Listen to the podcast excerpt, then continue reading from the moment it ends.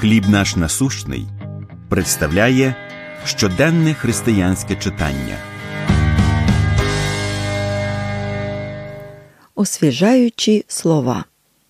Приповістей 25-25 Добра звістка з далекого краю це холодна водиця на спрагнену душу. Мамо, у нас муха в меду. пролунав із кухні голос доньки. Я відповіла відомим прислів'ям ложкою меду спіймаєш більше мух, ніж двадцятьма бочками оцту. Правду кажучи, це був перший випадок, коли ми спіймали муху в банці з медом. Звичайно ж, прислів'я говорить зовсім не про мух. У ньому ховається мудре спостереження. Дружні прохання мають більший успіх, ніж гіркі докори.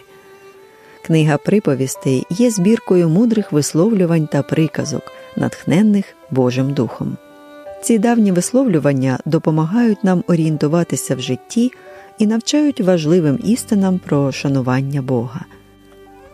Багато приказок присвячені відносинам між людьми, у тому числі впливу, який мають наші слова. Цар Соломон застерігає читачів від неправдивих звинувачень, вчить, що таємний язик шкодить відносинам і засуджує сварливість. З іншого боку, Соломон спонукає читачів поширювати добрі звістки, це приносить благословіння. Якщо ми будемо намагатися застосовувати ці принципи, Божий Дух пошле нам на серце потрібні слова. Завдяки його дії наша мова буде приємною і освіжаючою. Згадайте випадок, коли ви спостерігали сильний вплив слів. Що потрібно робити, аби Святий Дух спрямовував нашу мову. Помолимось. Небесний Отче, допоможи мені відображати Твоє співчуття в спілкуванні з людьми, використовуючи добрі та цілющі слова. Амінь.